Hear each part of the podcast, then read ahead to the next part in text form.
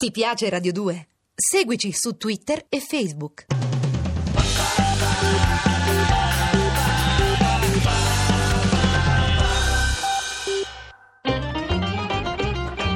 Rebetica Ginnastica di e con Vinicio Capossela. A cura di Andrea Cacciagrano e Lorenzo Lucidi. Regia di Andrea Cacciagrano.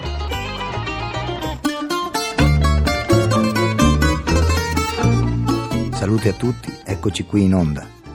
Facciamo un viaggio con uno strumento antico e dignitoso come la radio in una musica antica e dignitosa, per parlare non soltanto di questa musica, ma di quanto di antico e dignitoso c'è in noi. Perché parlare di rebetico, e ve ne accorgerete, è parlare della vita, parlare delle difficoltà della vita. Le storie di questi musicisti, di questi uomini, i testi di queste canzoni, non sono solo un elaborato, uno strumento di evasione, al contrario sono storie che non solo non evitano la vita, ma la attraversano, con l'unico aiuto della verità.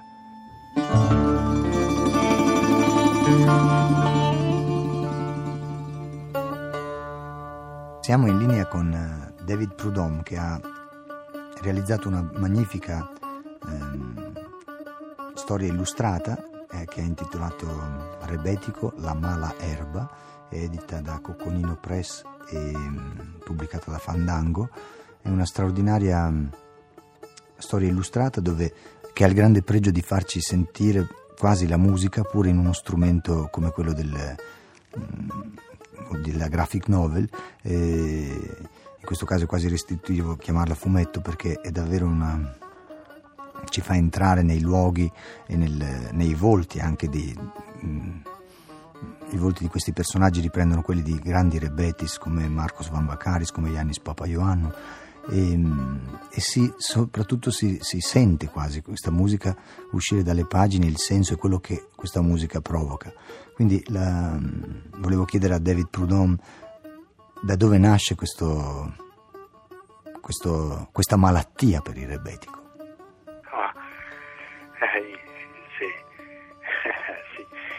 Crois que Venicio a mis le doigt dessus. C'est, peut-être euh, che j'avais un terrain favorable. Credo che Vinicio abbia centrato il punto.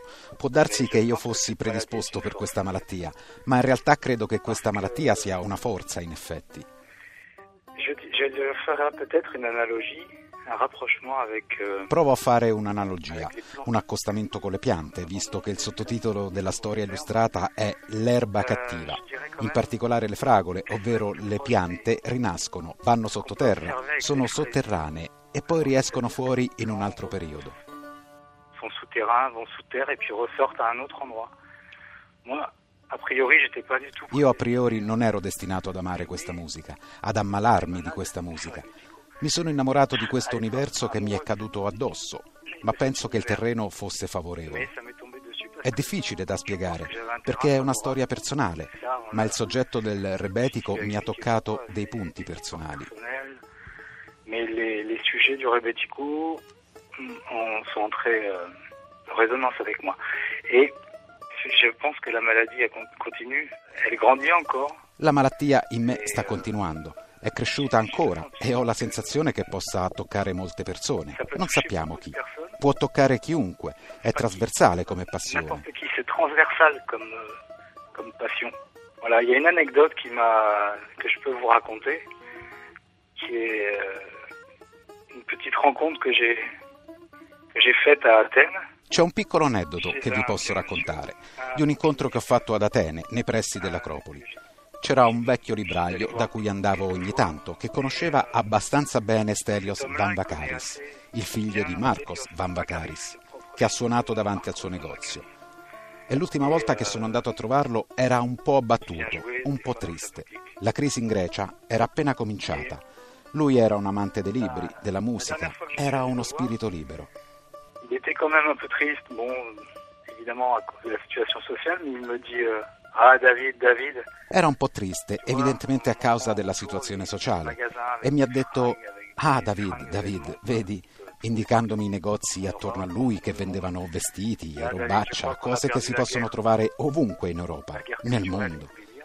Beh, David, credo proprio che abbiamo perso la guerra. Intendeva la guerra culturale. Questa cosa mi ha molto colpito e sono tornato a casa con la voglia comunque di battermi ancora. Direi piuttosto che una battaglia iniziata male, ma che la guerra non è ancora perduta. È una guerra culturale, una guerra dello spirito e credo che il rebetico trasmetta dei sentimenti che possono essere condivisi da molte persone sparse in tutto il mondo. È una guerra appena cominciata, secondo me. E poi vorrei dire che il disco di Vinicio ha questo stesso spirito.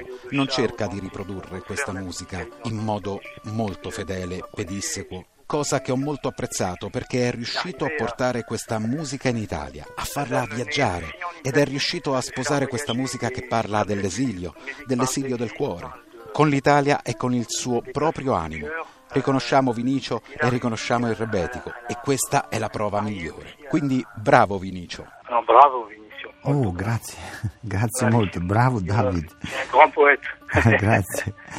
Eh, volevo chiederti anche sul, sul, tuo sito, sul tuo blog, c'è un bellissimo blog eh, a tuo nome dove è possibile, mh, proprio come nell'underground del rebetico, andare a, a, vedere filmati molto interessanti. Uno di questi mi ha colpito ed è questa, questo gruppo che si esibisce, che, che, suona per se stesso in una specie di scantinato a Lyon, mi sembra. Mi sembra di capire che si chiamino Ultra Turk. Potresti dirci qualcosa sugli Ultra Turk e sulla scena contemporanea del rebetico se c'è in Francia?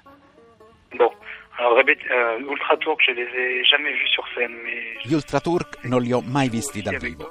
Ci sono anche altri gruppi francesi che fanno del rebetico. Si rifanno alla tradizione, ma lo arrangiano con altri strumenti. Ho visto anche dei gruppi in Svizzera, ho visto dei gruppi in Inghilterra. Credo che ce ne siano un po' ovunque in Europa di gruppi che suonano il rebetico. Il più delle volte suonano quello tradizionale. In Francia ne conosco tre, non so se ce ne sono di più. Ehm, ultima domanda, questa più personale, visto che hai disegnato, hai disegnato anche un Rebetis che fa ginnastica con, eh, con un piccolo Baglamas. Eh, che idea ti sei fatta di questo personaggio che, che hai disegnato sulla nostra copertina? E per cui ti ringrazio naturalmente.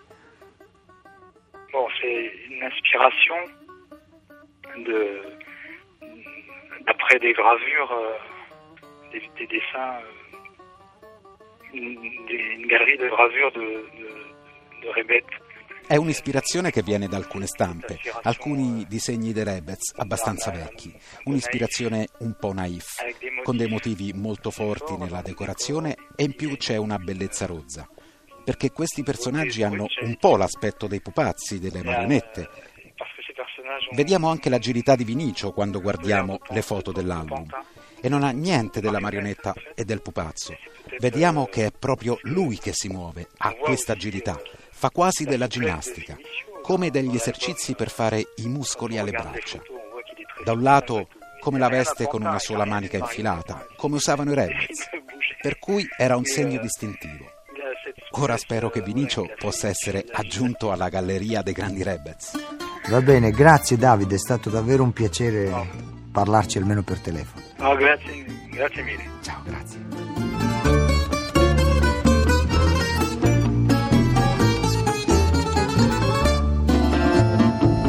Perché non tengo la vita mi chiamano abbandonato.